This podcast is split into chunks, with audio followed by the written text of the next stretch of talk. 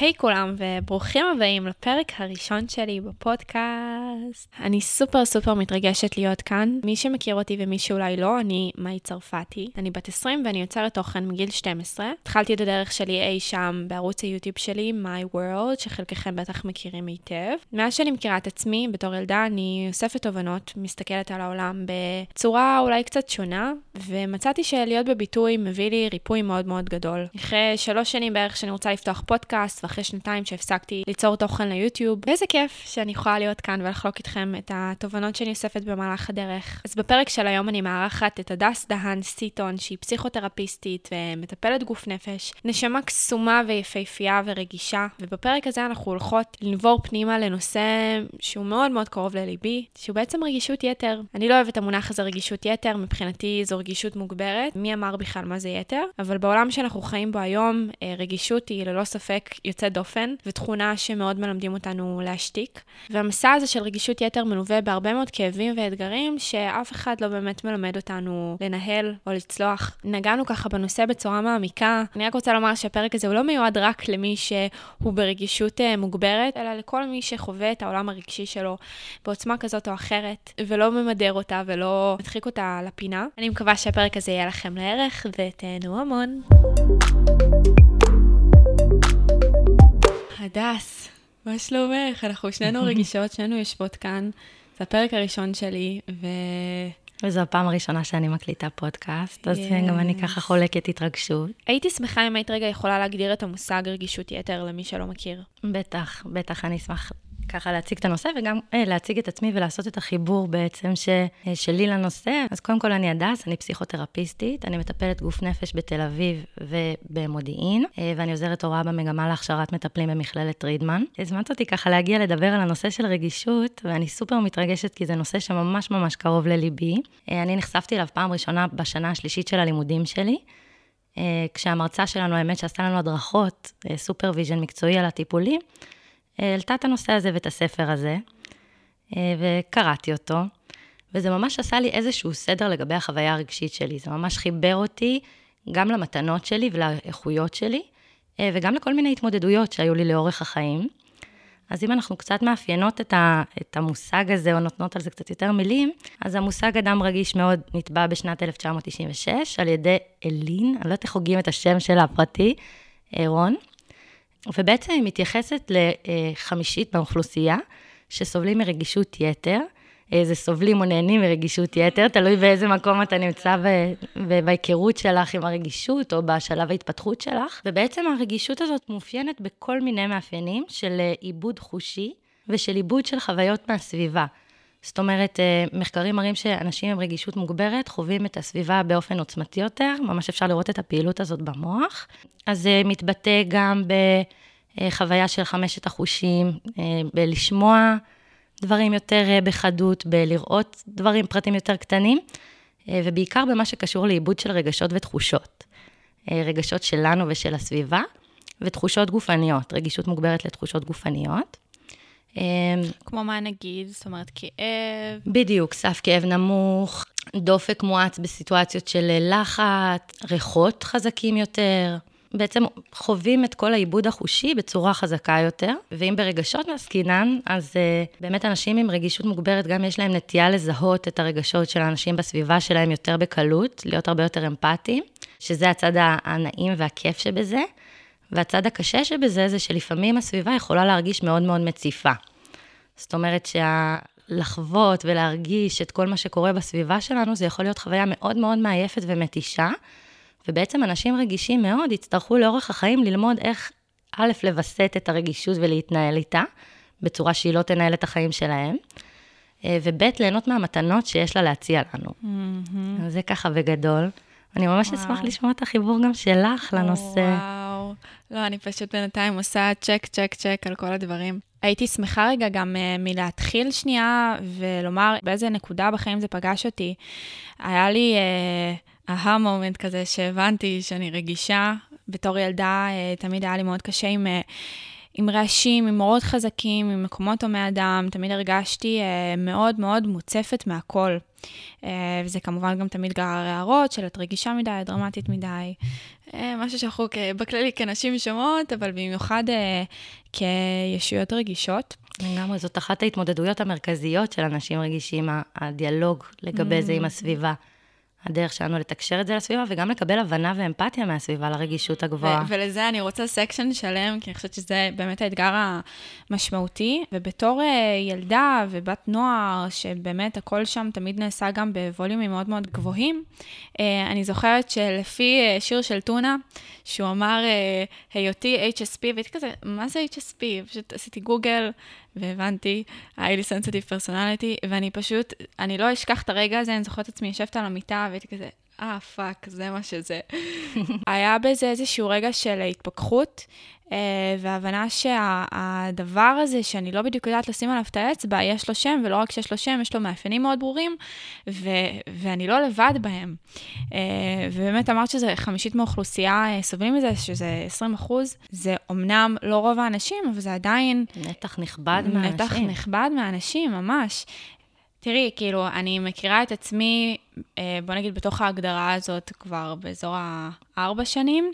וואו. וכן, ואני עדיין מרגישה שאני מצד אחד אה, הצלחתי לסגל לעצמי כל מיני אה, כלים שיעזרו לי עם הרגישות הזאת, mm-hmm. אבל אה, אני חושבת שבאמת הקושי העיקרי זה ההתמודדות אל מול העולם שהוא מאוד מאוד זכרי, מאוד לא קשוב, מאוד כאילו בואו תתפרו עבודה, ומעניין אותי כזה לשמוע איך את רואה את, ה, את העניין הזה, זאת אומרת, ברגע שאנחנו מגלים על הרגישות, איפה, איפה נמצא שם בעצם הגבול בין מצד אחד לדאוג לעצמנו ובאמת להצליח לייצר את ההקשבה הזאת, אבל אני יודעת לומר לעצמי שהרבה מאוד פעמים אני פשוט ממש סוגרת את עצמי ואני מסתגרת בבית, או אני נמנעת מלפגוש אנשים, נמנעת מלדבר על הרגישות, זאת אומרת, יש שם גם הרבה מקום של בושה. לגמרי, לגמרי, וגם אני חושבת על המקום של ההימנעות, מעבר לבושה, זה גם איזושהי דרך לווסת גירויים, כי בחוץ שם יש הרבה מאוד גירויים. אה, בטח בתקופה שאנחנו חיות כרגע, בתקופה גם זכרית, כמו שאמרת. אז המקום הזה של ההימנעות וההסתגרות, הוא איזשהו מקום שבא אולי לשמור עלינו מכל הגירויים האלה, ויש כל מיני כלים להתמודד עם הרגישות הזאת אל מול הסביבה, גם לתווך אותה החוצה, וגם לעזור לעצמנו להתווסת עם התחושות בתוך סיטואציות מציפות. ככל שיש לנו יותר כלים להתמודד עם הרגשות שלנו בתוך הסיטואציות האלה, ככה קל לנו יותר לתווך את זה לסביבה. ואני ככה אומרת בסוגריים, שלפעמים זה גם בסדר לקחת הפוגות. יס, יס, חשוב. זה חלק מזה. ממש.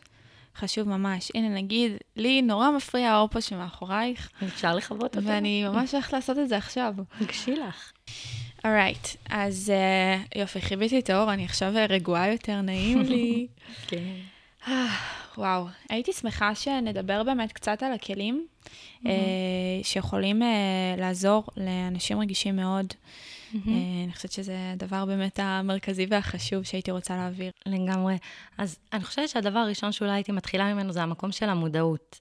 להתחיל להכיר את התכונה הזאת, מה המשמעות שלה.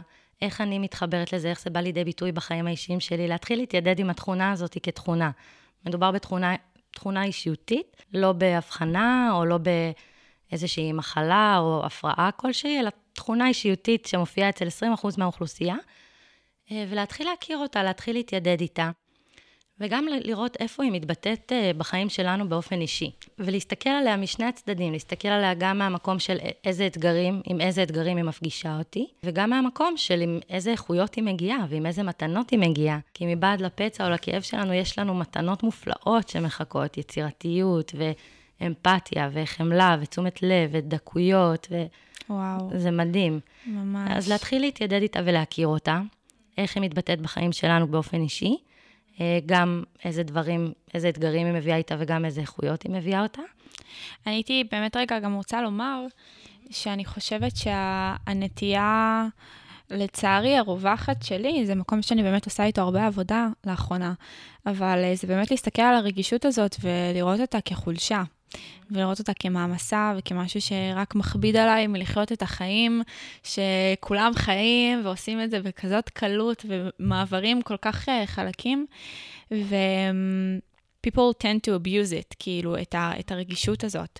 ואני באמת מאמינה שכל העולם הפנימי שלנו תמיד משתקף אה, דרך העולם החיצוני, וזה נורא מעניין לראות איך בימים שאני לא בהשלמה עם הרגישות, mm. היקום והבריאה ייתנו לי בראש, ואני אקבל את כל האנשים הכי זכרים, הכי כאילו קשוחים. כן. אמ, ואני חושבת שזה איזושהי עבודה מתמדת כזאת. הייתי באיזושהי סדנה שבוע שעבר, שסיפרתי לך עליה, של אה, רועי בן יוסף כנף, שהוא... אין, דוד אה, מיוחד ומהמם, שהוא גם אה, התראיין פה בעוד אה, שני פרקים. הצלחנו להסתכל על איך הרבה מאוד פעמים הדברים שהם, שאנחנו כל כך בבושה לגביהם, שהרגישות הזאת, העדינות הזאת, הם בעצם באמת מתנות מאוד גדולות. ממש. לא כקלישאה, הם באמת היכולת שלנו להסתכל על דקויות, לראות דברים שאף אחד לא רואה, להיות באיזושהי אמפתיה מאוד מאוד גבוהה לאחר. זה משהו שהייתי ככה רוצה גם להעביר הלאה, בגלל שהנטייה שלנו היא באמת לראות איפה המתנה הזאת היא כביכול אה, פוגעת בנו, mm-hmm. ועדיין להצליח להאיר את האור שלנו בצורה שהיא באמת ייחודית, וקיבלנו אותה בלי טעויות. ממש. זאת אומרת, אנחנו לא פגומות. ממש. וזה הרבה מאוד פעמים החשיבה שלי, לצערי. אז... אה, אז כן. לגמרי, זה מתנות מדהימות. אז זה גם להתיידד עם זה, וגם לתווך את זה לסביבה בעצם. Mm. לבוא ולהגיד, אוקיי, אני בן אדם רגיש מאוד, ועדיין אני יכולה להתנהל בתוך הסביבה, אה, ממקום שמקבל את הרגישות של עצמי. וואו, ממש. אני חושבת שזה, שזה עלול להיות אתגר. אני יכולה לומר על עצמי שהתחלתי לצאת אה, עם בחור מהמם לפני כחודש, ואני שמה לב שכאילו...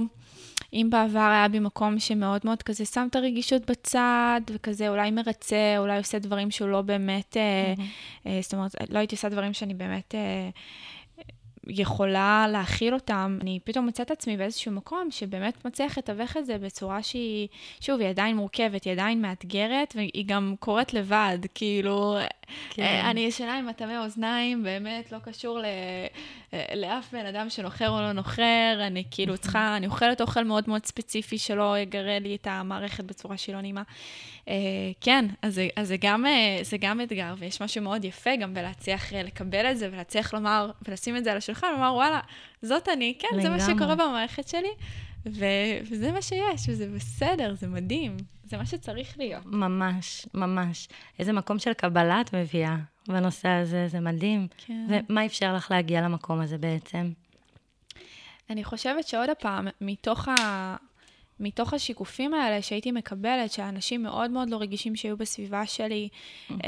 מאוד אגרסיביים, והיה לי שם הרבה כעס ותסכול כלפי זה שהם לא מצליחים לראות את הרגישות שלי. אז התבוננתי ואמרתי, רגע, אהובה שלי, את מקבלת את הרגישות שלך? כאילו, ואני חושבת שזה איזשהו כלל יסוד שאני כזה באמת מנסה אה, ליישם ו- ולראות ולומר שאם הייתה בתוכי, זאת אומרת, לא אם הייתה, יש בתוכי ילדה קטנה. לגמרי. ואיך אני מתנהגת לילדה הקטנה הזאת, לפני שאני רוצה שכולם יתייחסו אליה יפה ולא אה, יעוררו בה רגשות עכשיו של אה, דחייה. אה, אני חושבת שלפני הכל זה הדבר שאני, כשאני בביקורת, אני מנסה רגע להפנות את האנרגיה שלי ל... למקום הזה של, ה, של ההכלה. ממש. כן. ממש. איזה יופי, איזה מדהים זה. ואחד הדברים באמת הנפוצים, זה שאנשים רגישים נפגשים עם הרגישות שלהם דרך פידבקים מהסביבה. אה, לא בהכרח פידבקים חיוביים. כי כמו שאמרת, הסביבה שאנחנו חיים בה, או המציאות שאנחנו נמצאים בה, היא לא בהכרח סביבה שמכבדת או מקבלת רגישות. אה, כשאומרים, כשילדים אמרו לנו, תהיו בשקט, או אל תבכו, או, נכון. או כל מיני אמירות כאלה. נכון, יש אה, מקום כזה של לווסת ו... כן, כן. ו, ובאמת, הרבה פעמים אנשים רגישים מאוד מגלים את הרגישות שלהם דרך פידבק שלילי מהסביבה ואיזשהו קול של ביקורת שהם מפנימים. זאת אומרת, באיזשהו שלב אנחנו מתבגרים, והסביבה לא, לא בהכרח תמשיך לבקר אותנו על הרגישות שלנו, אבל אנחנו נמשיך לבקר את עצמנו, וזאת העבודה בעצם שאת מתארת, של לבוא ולהיות בחמלה למקום הזה ובהקשבה, ולראות את האיכויות שיש בזה, וגם לראות שיש שם ילדה בפנים. הרגישות הזאת באמת מאוד מחוברת לילדה הפנימית. ובאמת אנשים עם רגישות יתר, הם קצת מסתובבים עם ילדה פנימית יותר חשופה בעולם. כי, היא, כי היא מאוד מאוד רגישה ועדינה, וזה כאילו, לאנשים רגישים מאוד יש כאילו מינוס שכבת הגנה אחת, כמו היא כאילו קצת יותר חשופה, ואנחנו צריכים, אנשים רגישים מאוד, ליצור לה במודע את העוד שכבת הגנה הזאת.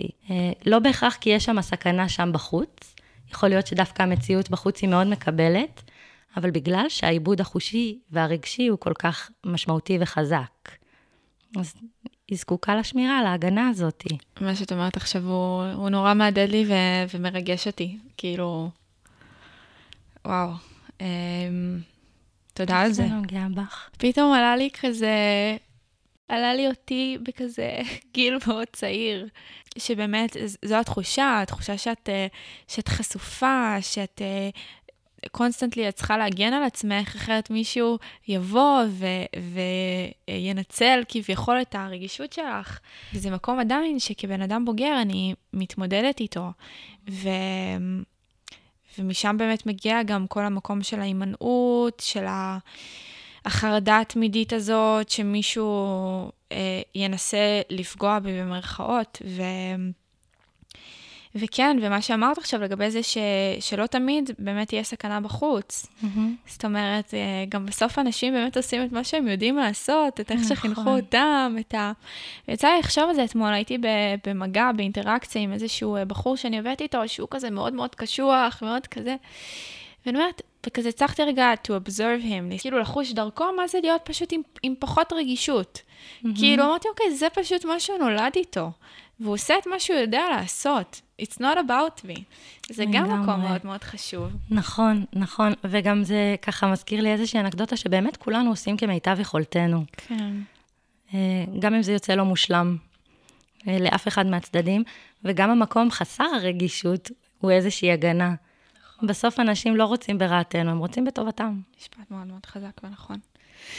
היי, אוקיי, אז אחרי שאנחנו בעצם אה, מביאים למקום הזה מודעות, ואולי אפילו מצליחים להביא לשם חמלה רגע בתוך כל הרעש הזה של מה זה אומר, כן. אמ, מה, מה בעינייך הם הכלים שיכולים לעזור?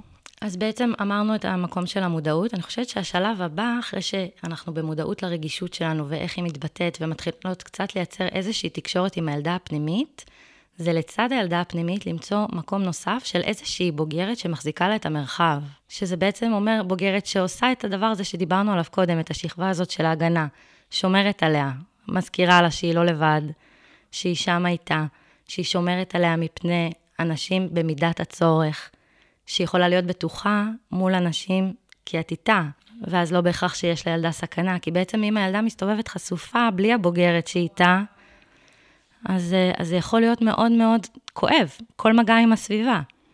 וברגע שיש בוגרת שמה שנכנסת לתמונה ועוזרת לילדה לתווך את הרגשות שלה, אה, וגם עוזרת לה לווסת אותם, הרבה פעמים שילד מרגיש לא, לא מבוסת, הוא צריך אה, חיבוק ממבוגר, או נראות, או מקום, או אהבה, או חמלה.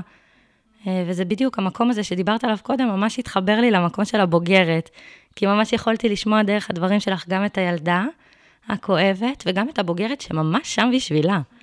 ממש שם מגבה אותה, נותנת לה מקום. אז, אז זה מבחינתי השלב הבא, המקום של המודעות לילדה ולרגישות, והגיוס של הבוגרת למשימה. אה, ולשאול את הילדה, דרך הבוגרת, למה היא זקוקה. ולהשתמש ביצירתיות שלנו כאנשים רגישים כדי למצוא לה מענה מיטיב. הרבה פעמים היא תצטרך פשוט הכרה. הכרה ברגישות שלה. אחר כך דרכים לווסת את התחושות, כי אנשים רגישים יש המון דרכים יצירתיות, אם זה תנועה, אם זה יוגה, אם זה להתאוורר, אם זה להשתקשק רגע, אם זה להתמקד בנשימה, לחזור לתחושות, זאת אומרת, יש המון המון כלים שאפשר לעבוד איתם, גם כדי לווסת את התחושות וגם לתקשר את עצמנו לסביבה. הייתי שמחה שנסביר רגע למי שלא יודע ממש או מבין מה המשמעות של לווסת, אה, רגע, מה זה אומר? אז לווסת זה בעצם אה, אם אנחנו באיזושהי חוויה של הצפה רגשית, של הרבה תחושות שמציפות אותנו, רגשות שמציפים אותנו, אז לווסת את התחושות זה לא להשתיק אותם, או להימנע מהם, או להיפטר מהם, זה בעצם להכיר בקיומם ולאפשר להם מענה מיטיב. זאת אומרת, אם עכשיו אני מרגישה שהדופק שלי קצת גבוה, אז אני קצת יעט אולי את הדיבור, ואקח נשימה עמוקה. אני אעצור, אני אעשה את זה רגע. לגמרי. זאת למשל דרך להתווסת. להחזיר את תשומת הלב רגע לנשימה שלנו. אמ, וזה בעצם לראות איך אפשר לאפשר אה, לתחושות מענה. זה יכול להיות דרך הגוף, זה יכול להיות דרך התודעה, זה יכול להיות דרך קשר, מערכת יחסים, יכול להיות בכל מיני דרכים. אנחנו לאט לאט, ככל שאנחנו מעמיקים בתוך תהליך, אנחנו מזהים את הדברים שמיטיבים עבורנו. אם אני ככה לוקחת עוד את המקום הזה של הוויסות בהקשר של אדם רגיש מאוד, אחד הדברים ש, שלי באופן אישי הכי עוזרים להתווסת בתור אדם רגיש מאוד, וגם למטופלים שאני מלווה בתהליכים שלהם, זה להתחבר, שוב אני אומרת את זה, למקום היצירתי. כי המקום היצירתי מאפשר פורקן לאנרגיה הזאתי בדרך שהיא מיטיבה עבורנו ועבור הסביבה, ולא דרך שמחבלת לנו, או שמפחיתה את הביטחון, או שמורידה אותנו, אלא מתוך מקום של לתעל את האנרגיה הזאת למקום חיובי. זאת אנרגיה שאי אפשר לחנוק אותה. נכון. זאת אנרגיה שאם חונקים אותה זה מאוד מדכא.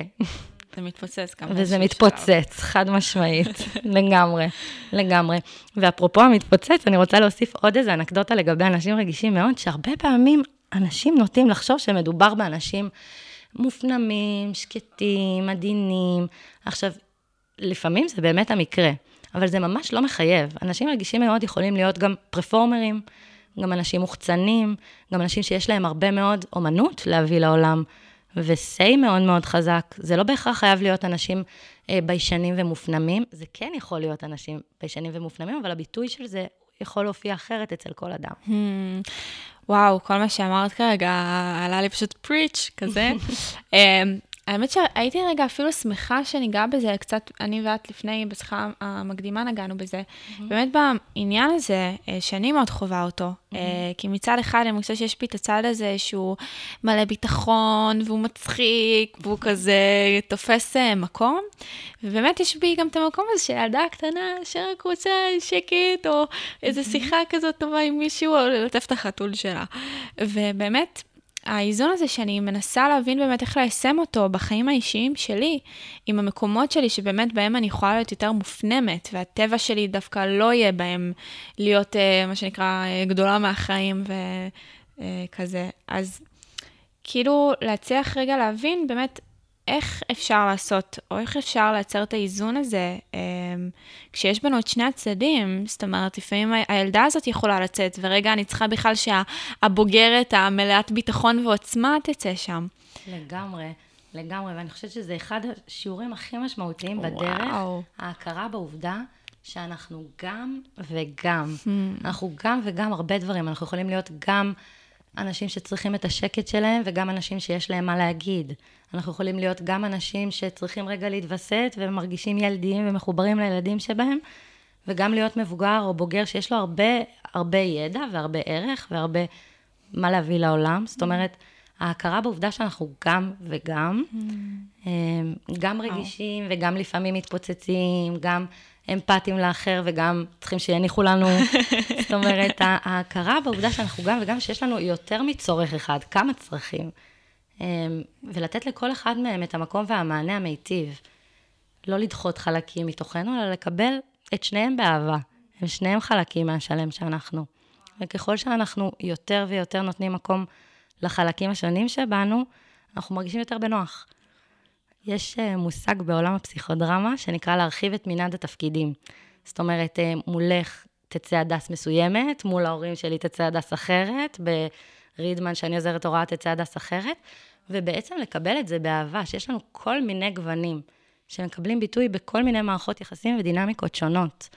אה, וזה בסדר, אני חושבת גם שיש בזה משהו משחרר, כי את יכולה להביא כל מיני צדדים באישיות שלך, בכל מיני מרחבים.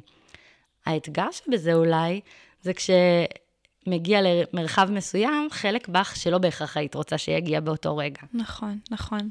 וואו, אני יכולה לומר על עצמי, אמ, למי שלא יודע, אני עוסקת uh, ביצירת תוכן בחיי היום-יום שלי, בעיקר עבור מותגים, ואני יכולה לומר שהרבה מאוד פעמים יכול להיות בי חשש מאוד גדול בלדבר מול אנשים uh, מבוגרים. Mm-hmm. Uh, זאת אומרת, יש לי שם איזשהו פצע מול דמויות סמכות mm-hmm.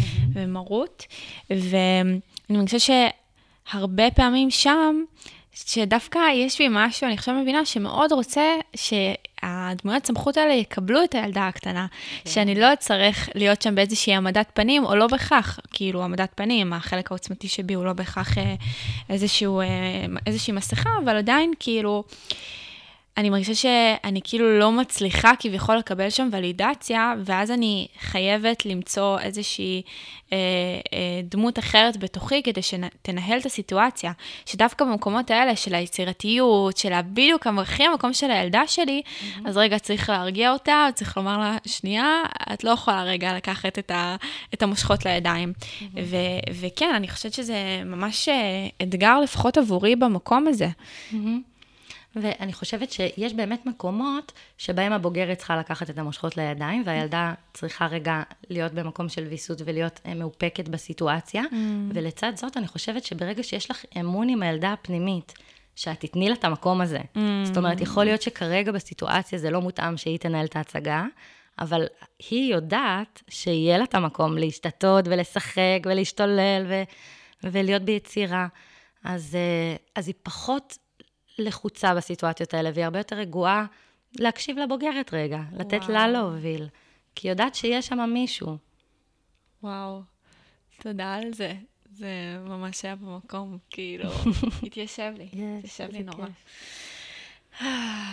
אוקיי, אז אחרי שכזה באמת אה, הבאנו מודעות ועזרנו אה, לווסת את עצמנו, שאמרנו שזה, לי נגיד משהו שבאמת מאוד עוזר, זה העניין הזה של לשקשק את הגוף, ורגע להבין שאנחנו מעבר לכל, אנחנו איזשהו יצור שהוא גם יש לו מערך אנרגטי שלם, לגמרי. מעבר לפיזיות. אני יכולה לומר אתמול, אחרי שחזרתי מהיום צילום הזה, שגמר לי את הצורה, כל הגוף שלי כאב, אני לקח לי רק איזה שמונה שעות, באמת, שמונה שעות להתאושש מזה, וישנתי היום עוד איזה 12 שעות. זה מוביל אותי לעוד נקודה, כן. בהקשר של, אה, של אדם רגיש מאוד, שאנשים רגישים מאוד הם אנשים שבדרך כלל יהיו בתשומת לב רבה יותר לחיבור בין הגוף לנפש. זאת אומרת, אם היה לך יום קשה אתמול, או יום אינטנסיבי, אז כנראה שאת תרגישי את זה גופנית ורגשית יותר מבן אדם אחר.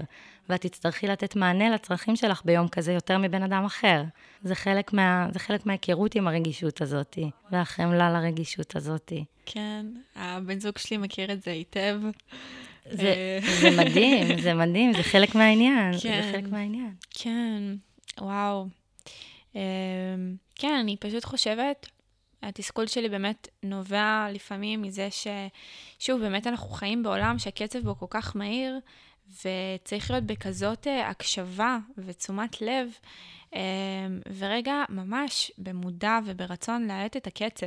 אחרת משהו שם, אה, ואני יכולה לתת דוגמה קלאסית, מי מכם שבאמת עקב אחרי הערוץ יוטיוב שלי ושמע את הסיפור, כשהייתי בצבא, לא סיפרתי לך את זה או שכן, אז... הייתי באיזשהו תפקיד שהוא דווקא היה אחלה תפקיד, ובקושי עברתי את הטירונות, ומה שקרה ממש תוך שבוע ימים מהיום שהתגייסתי, זה שהגוף שלי השתתק. וואו. הייתי משותקת פיזית בצבא.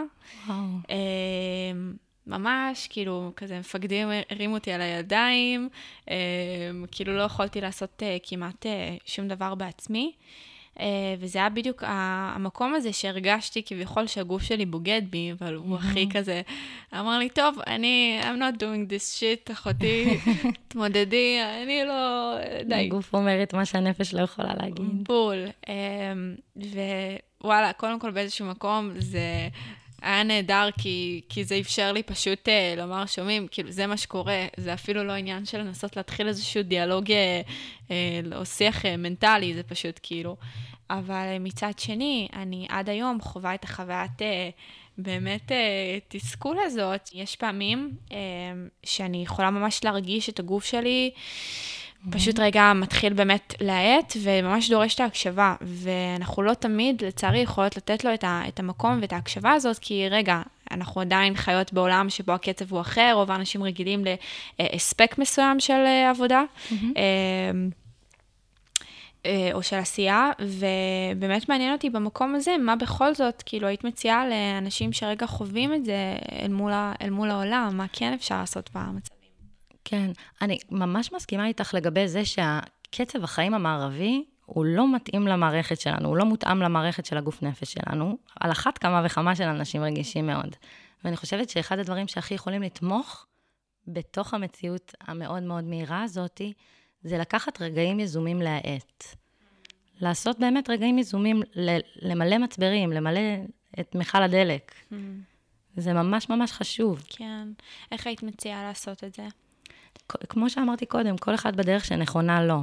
דרך הגוף, דרך דיאלוג, דרך קשר, דרך טיפול, דרך אה, יוגה, תנועה.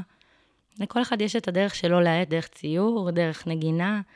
כל אחד יש לו את הדרך שלו להאט ולהתחבר לצרכים שלו, או להיות בהקשבה לצרכים שלו.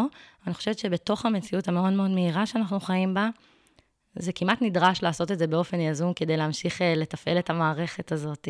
סביר להניח שאם אתם לא אנשים רגישים, אז אתם uh, לא נשארתם עד החלק הזה, אבל uh, באופן כללי רגע להעביר את העניין הזה שרגישות היא איזושהי סקאלה.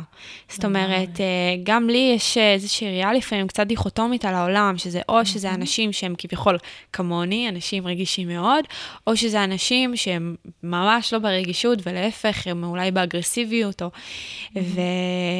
וכן, כאילו, הייתי רוצה גם שתרחיבי לנו באמת על המקום הזה. אז קודם כל אני ממש מתחברת למה שאמרת, רגישות היא איזושהי סקאלה, זאת אומרת, אנחנו יכולים להיות במידה גבוהה של רגישות, אה, ואנחנו יכולים להיות במידה נמוכה של רגישות, והרגישות יכולה גם להתבטא באופנים אחרים, זאת אומרת, יכול להיות בן אדם שסיטואציה חברתית תהיה מציפה עבורו, ויהיה בן אדם שסיטואציה של קליטה דרך אחד מחמשת החושים תהיה מציפה עבורו, ויכול להיות ששום דבר לא יהיה מציף, ופשוט נהיה מאוד מאוד mm. חדי הבחנה לגבי תחושות ורגשות של אחרים.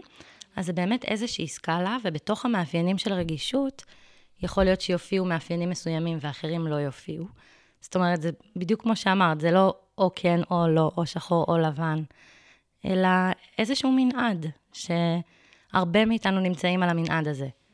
אני כאילו באמת בהתרכזות של החוויה שלי, של הרגישות שלי, אבל uh, מצד שני, אני כזה לא מעט פעמים יוצא לי לחשוב על זה אה, במובן של אנשים מסביבי שהם וואלה, הם, הם לא ברגישות הזאת. Mm-hmm. ואני חושבת שגם להיות, אה, זה נורא אמפתי מצידי לומר את זה, עבורם זה יכולה להיות גם חוויה שהיא אולי קצת אה, מבלבלת, פתאום לראות אותנו במקום הזה שצריך איזושהי מעטפת כזאת מאוד ספציפית ורקות. והייתי רוצה שגם אה, נצליח אה, להעביר פה גם אה, אולי אפילו איזה שהם אה, כלים או קצת אה, הבנה. אה, כדי שגם לאנשים שהם פחות רגישים, אבל מה בעצם יכול אה, לעזור להם להבין אותנו, או לתת לנו את המקום הזה, ולשחרר אותו, מה שנקרא, באהבה, ולא להיות באיזושהי אה, ביקורת או בהלה מהרגישות שלנו. כן, אני חושבת שיש לזה כמה רבדים. הרובד הראשון זה המקום הזה, א', האחריות שלנו בתוך המשוואה לתווך את עצמנו לסביבה ולתקשר את הרגישות שלנו החוצה. באופן כזה שיאפשר לצד השני באמת התקרבות. הרבה פעמים מי שאין לו את הרגישות הזאת, יכול לחוות אותה, כמו שאמרת, שזה צריך מאוד מאוד לעטוף את הצד השני, או לכבד את הרגישות שלו, או לראות אותו, אבל זה גם יכול לחוות כחוויה פולשנית. זאת אומרת, שהצד השני מרגיש שרואים לו, שהבן אדם מרגיש מאוד קולט עליו דברים שלא בהכרח הוא רוצה שיקלטו עליו, וזה יכול להיות אפילו מאיים לאנשים מסוימים, כי בעצם את רואה... את המקומות הפגיעים והעדינים והרגישים שבו, אה, שהוא לא בהכרח היה רוצה שתראי. אה, ואני חושבת שאפרופו הרגישות הזאת, אם אנחנו אנשים רגישים מאוד, חשוב שנהיה גם רגישים לזה בסביבה שלנו, שיש אנשים שכשאת רואה להם את המקומות העדינים, כשהם מלאים בהגנות, זה יכול להיות מאוד מאיים. ואז הם יעבירו באמת ביקורת על הרגישות. וואו, אני רוצה, רגע זה פשוט אה, ישב לי באמת על איזשהו שיעור כזה שאני עוברת לאחרונה. אה, אני יכולה לומר שבמערכת יחסים אה, האחרונה, הקודמת שלי, אז באמת חוויתי שם מאוד את המקום הזה, זאת אומרת, אני חושבת שגם חלק מה... לא חלק, זה, זה באמת נתח נכבד מהרגישות, שאנחנו באמת, יש לנו את היכולת לראות מה אנשים אחרים עוברים, ויש שם איזשהו מקום שכאיזשהו, אה, אה, זה איזשהו מנגנון כזה, שרגע, כדי שאני, זאת אומרת, הדרך שלי לצבור קשר, אה, סליחה, ביטחון בקשר, היה דרך זה שאני אה, פולשת לו למרחב האנרגטי ומצליחה לדלות משם מידע. כי מתוך חוסר ביטחון שלי, ומתוך זה שהרגשתי שהוא לא מצליח אה, לתווך לי את איך שהוא, את מה שהוא חווה. אה, אני יכולה לומר שממש יש חוויה שזכורה לי של ערב אחד, שהיו כל מיני דברים שפשוט כזה לא נאמרו, ומאוד מאוד הרגשתי אותם כבר בצורה שכאילו הייתה היה פיל בחדר, והגעתי אליו, והוא לא אמר כלום, על פניו כל בן אדם אחר כאילו לא היה אה, שם לב לשום דבר, אבל אני אפילו כבר בשלב הזה לא אמרתי כלום, רק הנחתי את הראש שלי על החזה שלו. תקשיבי, אני לא צוחקת איתך, אני פשוט הרגשתי את המועקה שלו, וזה פשוט, הרגשתי כאילו זה עובר עליי בגל, ופשוט התחלתי לבכות. ו... ו... ואני יודעת לומר בדיעבד שזו באמת הייתה חוויה מאוד פולשנית עבורו, אה, ומאוד לא פשוטה, כי אה, וואלה, הוא לא רצה לחשוף את זה בפניי, אה, וזה בסדר, וזה גם המקום שלו, וזה המקום שלי גם להחליט האם זה מתאים לי או לא. אני יכולה לומר שזה משהו רק שאני באמת מאוד שמה עליו מאוד מאוד דגש, נגיד במערכת יחסים הנוכחית שאני נמצאת בה, באמת כאילו לתת uh, some things better left unsaid, ולתת את המרחב, את הזכות בחירה הזאת לבן אדם השני שמולנו, ולא להשתמש בה כאיזושהי מניפולציה. אמ, אני חושבת שזה אולי אחד האתגרים הכי מרכזיים של אנשים רגישים מאוד בתוך יחסים, כי אנחנו לא יכולים שלא להתייחס לפיל שבחדר. ואם אנחנו לא מתייחסים לפיל שבחדר, אנחנו צריכים לשאת את המשקל האנרגטי הזה אנחנו. כי הצד השני, בעצם, נגיד בדוגמה עכשיו שנתת, הצד השני לא היה בתקשורת עם הפיל שבחדר. זה בעצם השאיר אותך להחזיק את הפיל לבד. ואז זה קצת קשה שלא להציף את הדברים. ובעצם צריך, כמו שאמרנו קודם, על דרך האמצע, שאנחנו גם וגם. מצד אחד אנחנו מכירים בפיל ורואים אותו, מצד שני אנחנו צריכים למצוא דרך לתווך את זה לצד השני בצורה שזה לא יהיה מאיים. אה, על הקצב שלו, על הגבולות שלו, על, ה, על התהליך שלו, כאילו להביא למקום הזה גם רכות מצד אחד, ומצד שני גם להיות בחמלה כלפי עצמנו. כי זה לא פשוט להחזיק פילים בחדר. בכל מיני מרחבים. זה לא פשוט. זה לא פשוט, וזה, וזה אחד האתגרים שמגיעים עם הרגישות הזאת, שלפעמים אנחנו נראה דברים שאולי היה עדיף שלא היינו רואים. ממש. אה, אבל זה שמה, אנחנו צריכים ללמוד לעבוד עם זה, בקצב שגם מכבד אותנו וגם מכבד את הצד השני. ואם אני קצת מחזירה אה, לנושא שדיברנו עליו מקודם, של ההגנה הזאת של הבוגרת, אז פה למשל, היא ממש ממש אה, מתבקשת. כי יש את הילדה שרואה משהו ש... שאולי הצד השני לא רואה, ונורא נורא קשה לילדה להחזיק את זה לבד. ואם הצד השני לא יכול להחזיק את זה איתה, אז אולי הבוגרת יכולה. וואו, אני ממש לוקחת את זה. האמת שזה העלה בי כזה רגע איזושהי הבנה אה, שבתור ילדים, אה, במיוחד עם הרגישות והיכולת ראייה המאוד עמוקה הזאת, אה, אני חושבת שבאיזשהו מקום הרגשתי באופן טבעי, לא כי אף אחד שם עליי, אבל הרגשתי איזושהי אחריות מאוד גדולה להחזיק. כן. מרחבים עבור אנשים אחרים שלא יכולים לשאת את זה, בין אם זה ב... לא יודעת מה, במשפחה, בבית ספר, ב... אני לא אשכח, באמת, בכיתה ג', הבחור, הבחור, הילד הראשון שנדלקתי עליו, הוא היה ילד ש... ממש כזה, היה, לה, היה לו אה, הפרעות אה, נפשיות, אה, והוא היה נוטל כדורים, ו, זאת אומרת, אני חושבת שזה מקום שהיה מאוד מאוד טבעי עבורנו לראות ולעזור לאנשים אחרים לראות את מה שהם אולי לא מצליחים בעצמם לראות, ולראות אותם לפני הכל. ואני חושבת שזה איזשהו, זאת אומרת, החשש, או רגע, מה שיושב רגע מתחת לזה, שהפחיד אותי, זה ה...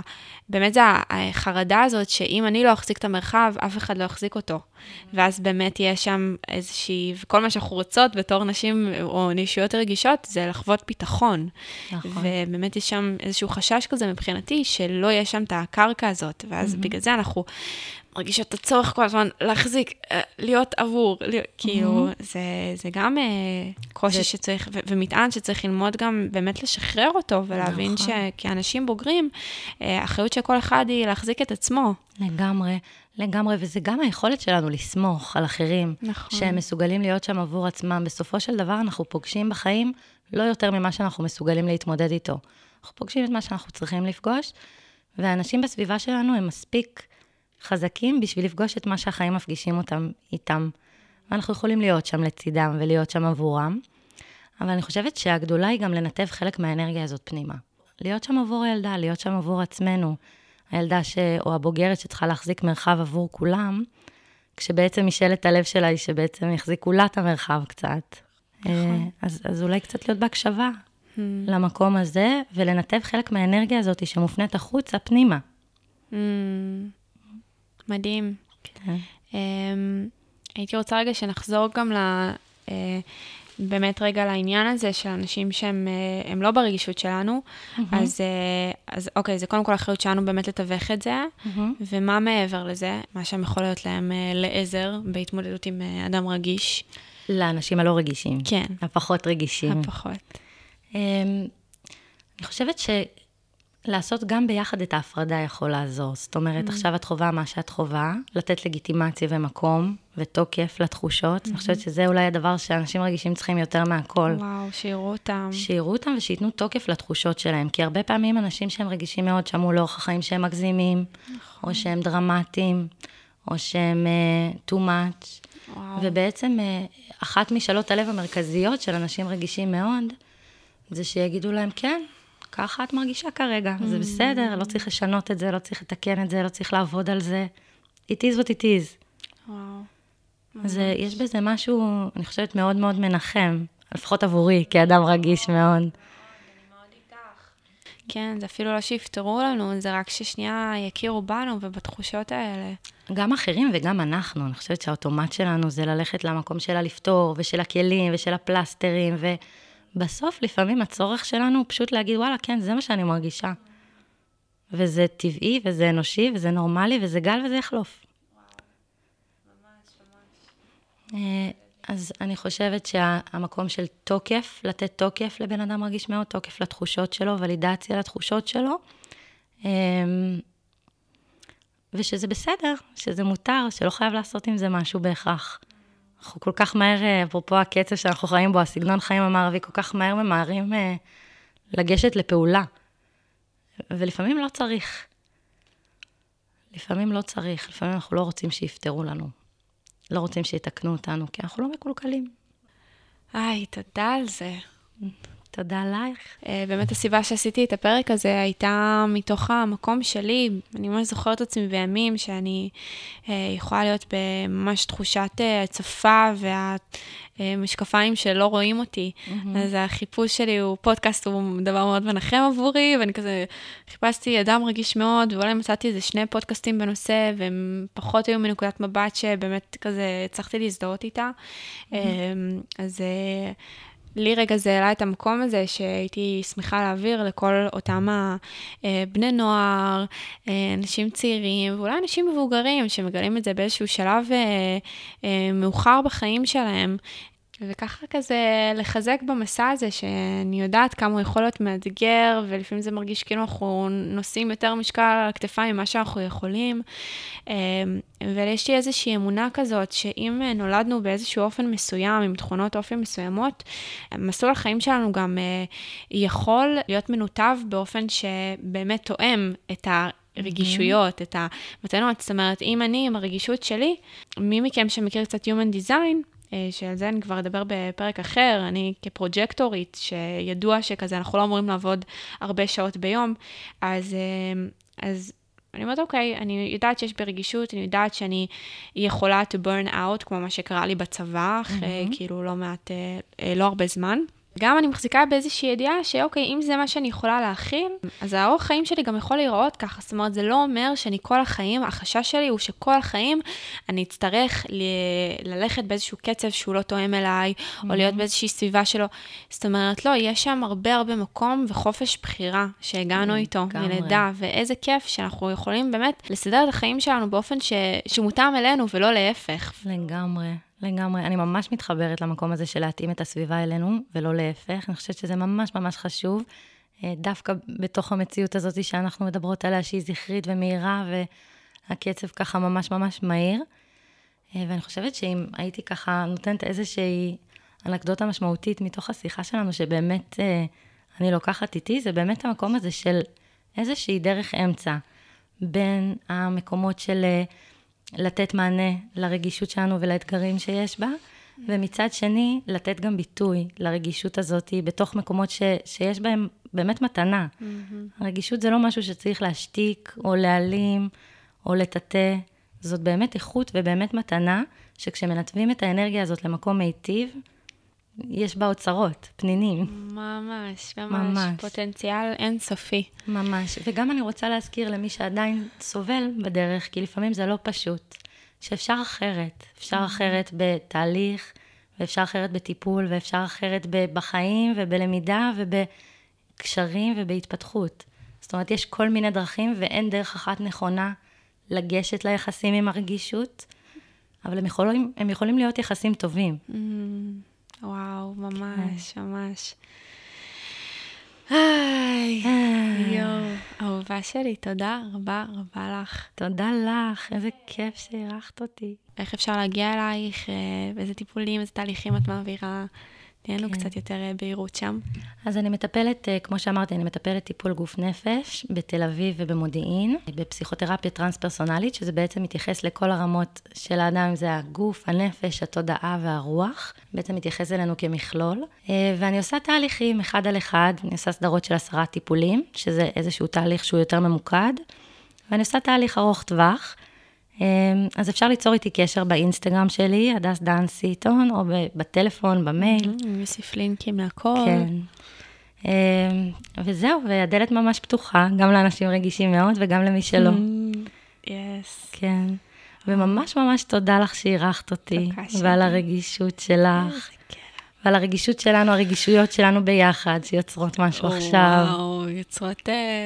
באופן אה, פרדוקסלי יוצרות אה, פיצוצים, פיצוצים נעימים, אבל אה, כן. וואו, ממש ממש תודה לך. תודה לך.